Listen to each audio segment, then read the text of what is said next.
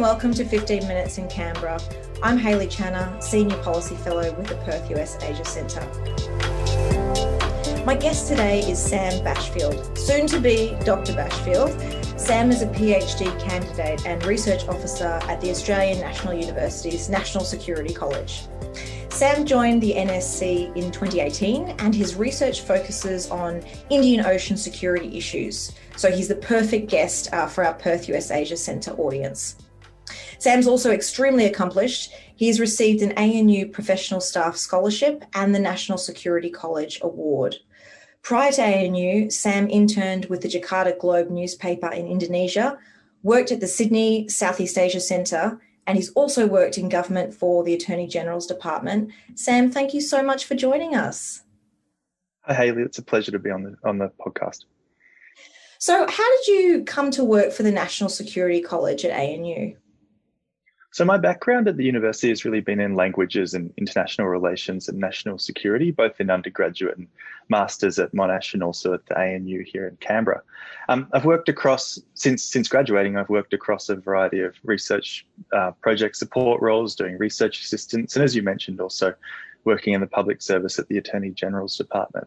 So, as you mentioned, I've been at the National Security College since 2018, um, working in the executive education team initially, um, and also doing research assistance work while doing my master's program. In 20 uh, in 2021, I switched to a full-time PhD study in, in February, and it's been a real privilege to be, you know, have self-directed um, learning, to really engage internationally, and to be given such a long leash in the backing of the National Security College to to read and write. Um, I just love being given the freedom to tug at threads and jump down rabbit holes and uncover new insights. And national security is really a fascinating subject, as often it bows down to power and how power is established, how it's wielded, how it's perpetuated, and even how power is lost as well. Mm. Yeah, such a good point. I mean, you just articulated all the reasons why I like working in national security. but in addition to working at NSC, you have also worked and lived overseas, including in Yogyakarta, Indonesia. Um, what was the experience like of living in Indonesia? Um, how would you describe Indonesian people? What do they think about Australians? And what should Australians know about Indonesian society that perhaps we don't know? Yeah, Hayley. So Indonesia is such a fantastic um, country and such a, a, a, privilege to study. I've, I've actually studied Indonesian since um, year seven in high school. Um, I did a student exchange to Malaysia during high school, and then I continued that Indonesian study through through university and into honours. Um, but yeah, specifically as you mentioned, I was in Yogyakarta, and it's just such a fantastic place to study. Um, Yogyakarta is home to um, a variety of universities. So it's really home to a variety of students from around Indonesia. And one thing that you know I'd impress on Australians is just the cultural diversity that Indonesia bears, and and really that that's borne out in all of the, the different cultures and religions and languages that, that the students in Yogyakarta speak and, and understand. And you know the Indonesian national motto is Bhinneka Tunggal Ika, which means unity and diversity, or one out of uh, sorry out of one uh, out of many one which really exemplifies that you know Indonesia, just like Australia, is not um, culturally monogamous. It's it's it's a wide variety of cultures and languages and, and different backgrounds that are there. One thing that's always intrigued me working in our field of strategic studies and international relations is the Australia Indonesia relationship has had a lot of ups and downs, but we're very close neighbours. And I think the people to people links are very close as well. Is there a way you think um, the Australia Indonesia relationship could get closer um, and something perhaps that we haven't been doing that we really should be doing to make the security relationship closer? So I think the first thing to mention is is the horrible COVID nineteen conditions that Indonesia is facing at the time of recording in July 2021, and and and you know Australia should be doing whatever it can, as it most probably is, to assist Indonesia with this current spike. And you know whatever we're facing with COVID at the moment, it's it's much worse in Indonesia. But as you mentioned on the Australia-Indonesia relationship, you know it is just a natural roller coaster, in my opinion. Um, Australian Indonesians have some common values and interests. We have some divergent uh, uh, values and interests. And I think that that it's just natural that that you know the relationship at the government level will continue to be like a roller coaster and experience its ups and downs. But in terms of the as the Perth US Asia Centre, you know, engages in that geopolitical element of the relationship, I think it's really important that Australia and Indonesia continue the very close military cooperation that we enjoy.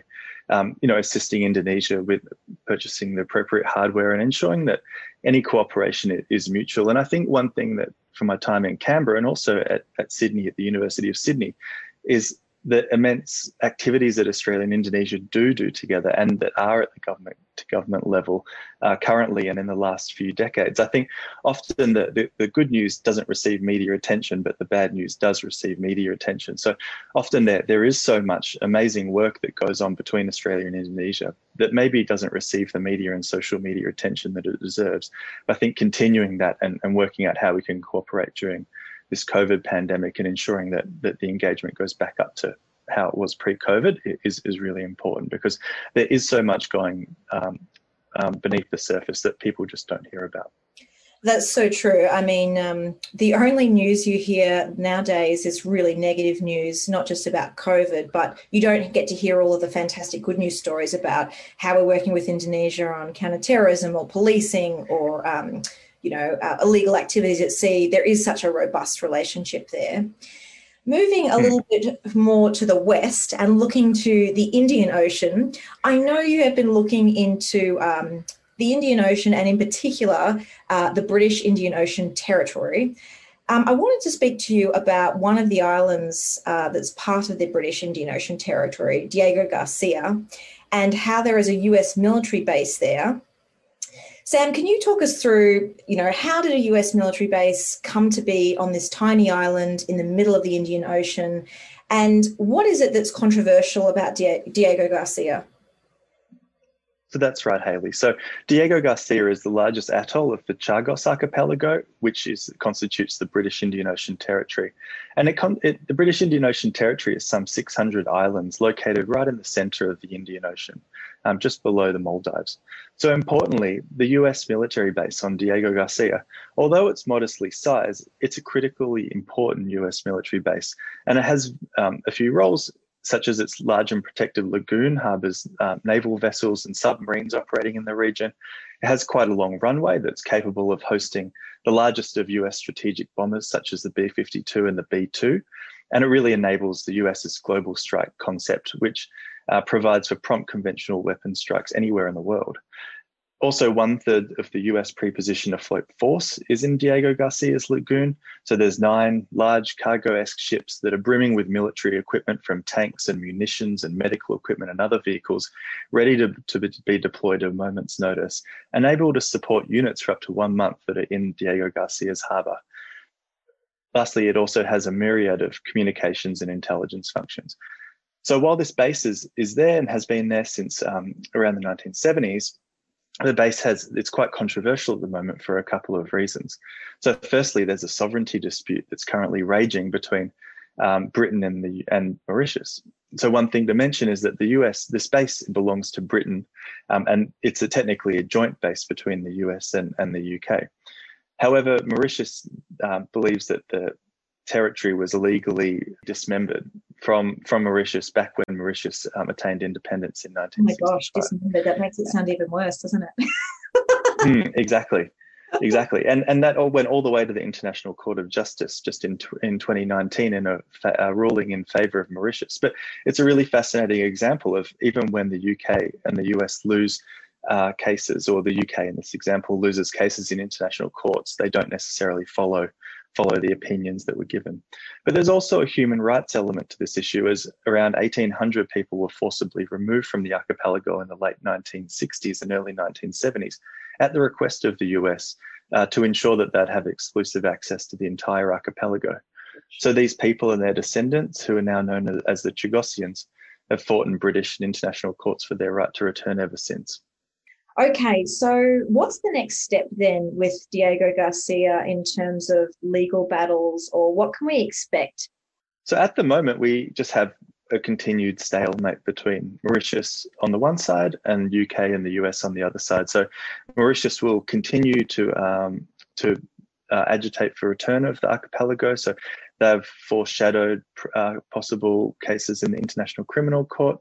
Um, and at the moment, we have no word from from the Biden administration or from any officials since um, about any any updates to the policy. So at the moment, we just have Britain claiming that its sovereignty has been theirs and is rightfully theirs, um, and Mauritius who agitate for their return. So for Australian policymakers, you know, the British Indian Ocean Territory and, and the military base on Diego Garcia has been a really important um, staging post. So most ships in the last two decades, most Australian naval vessels that head to the Middle East have been stopping at Diego Garcia. Obviously, the intelligence and communications function that are on the archipelago um, is, is quite important and, and obvi- would presumably be received and be beneficial to Australian interests. So, so far, Australia has been one of the only countries to support UK's claim of the territory. So, Australia voted with the United Kingdom in 2019 at the International Court of Justice. Its policy since has definitely been in favour of continued British sovereignty of the territory. And you know, it can be safely asserted that Australia does um, attain quite um, quite a lot of benefits from having the US in the Indian Ocean and the commitment that that demonstrates to to the um, favourable US balance of power in the area. And I suppose too, Australia gets the benefit of having a resupply island in the middle of the Indian Ocean. Yeah, yeah, yeah, exactly. Sam, related to this is another dispute, um, this one involving India and Mauritius um, India's militarization of an island that belongs to Mauritius, which I'm going to butcher the, the name of, Agalia? Um, Agalega? Agalega. No wonder I couldn't say it. Or Agalega, depending if you're in Australia or Britain. Oh, yes. Look, if I was still in Queensland, it would sound even worse if I tried. so, why is this controversial? Um, what is happening with this island? Sure, thanks, Hayley. So this one, it's a bit less controversial. It's a bit more telling of, of geostrategic developments in the Indian Ocean. So Agalega is a small series of islands, um, about 1,100 kilometres north of Mauritius in the southwest Indian Ocean. There's about 300 inhabitants there, and the island is Mauritian territory, as you mentioned. So about five or six years ago, Mauritius and the UK entered in, uh, sorry, Mauritius and India entered into a partnership um, to develop uh, military facilities on the island. So while the island is not especially newsworthy normally, um, it's currently under the media microscope due to this new uh, India's new military base that's being built on the island with the permission of the Mauritian government. So specifically, they're building a new 3,000 meter runway, which will be capable of accommodating India's growing fleet of P-8I maritime surveillance aircraft that would be operating in the Southwest Indian Ocean. There's also a new port, um, a new deeper water port being developed on the island, um, and, and also an array of communications equipment that, that's being installed there. So the project's set for completion uh, at the end of 2021, but recent Google Earth imagery um, has, has shown the real scope of this project, which analysts before didn't understand because the project has been very tightly held by both the Indian and Mauritian governments. So recent Google satellite imagery has really shown, um, you know, the, the, extent of the runway, the extent of the port developments. And as I mentioned, there's a real, you know, human rights concern for these 300 inhabitants on the island, which is quite small. Um, and while there's no uh, there's no suggestion at the moment that these people will be, you know, forcibly removed from the island. There's definitely um, life will never won't be the same for these people again with this new um, military facility operating. But it is also a lot of geopolitical elements to the to the new Agalega facility, as this really extends India's reach into the southwestern Indian Ocean. Um, potentially, this this new facility might be able to be used by other um, friendly countries that operate uh, P-8 Poseidon maritime surveillance aircraft, like Australia and India. Um, and it's really a, an indication of, of you know growing. Uh, growing expansion of, of India's strategic interests in the area and um, and the, the importance that it places on that southwestern Indian Ocean area. Sam, you've had uh, a very interesting and diverse career working uh, across government and also overseas. I'm wondering if you have anything that's been unusual or weird that's happened to you in your career that's a sort of funny story that you would like to share. Yeah, sure, Hayley. So one thing that comes to mind is um, the, the PhD work that I'm doing at the moment is primary historical, and I'm spending a lot of time at the National Archives of Australia, leafing through government archives, which mostly consist of memos, intelligence reports, cables, and cabinet submissions, all related to the British Indian Ocean Territory, which there's mountains of it in, in Canberra at the National Archives. And while these reports can often be dry, sometimes formulaic, and sometimes repetitive, um, sometimes these meetings do go awry, and, and some of these details that end up in these reports make me laugh out loud sitting in the archive reading room. And one example is a March 1974 meeting between Australian officials and the Shah of Iran before a visit that was uh, a visit to Australia by the Shah that was took place later that year. Um, some of these documents, that the officials put get very honest and put far too many details in in, in these um, in these documents, which they classify and think that that you know will never be released. And for example, in this meeting, that the Shah was complaining about having to negotiate with newly decolonized African nations for food imports. You know, he was saying that Australia will um, supply Iran with uranium, quote, on binding terms, and describing the Soviet Navy as imperialist.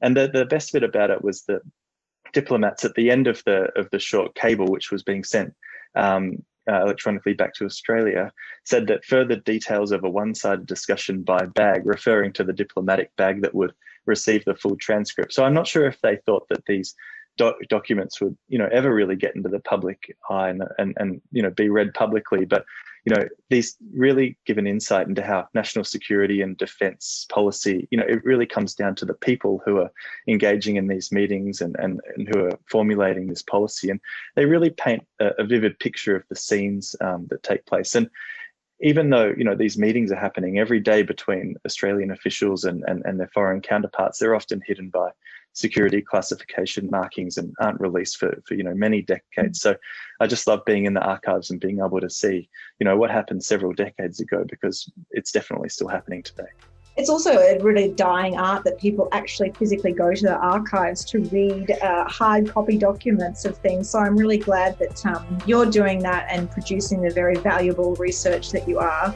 Sam, thank you so much for sharing all of your insights and providing such a fantastic um, overview of what's happening in the Indian Ocean. Really appreciate it. Thanks, Hayley. It's a pleasure joining you.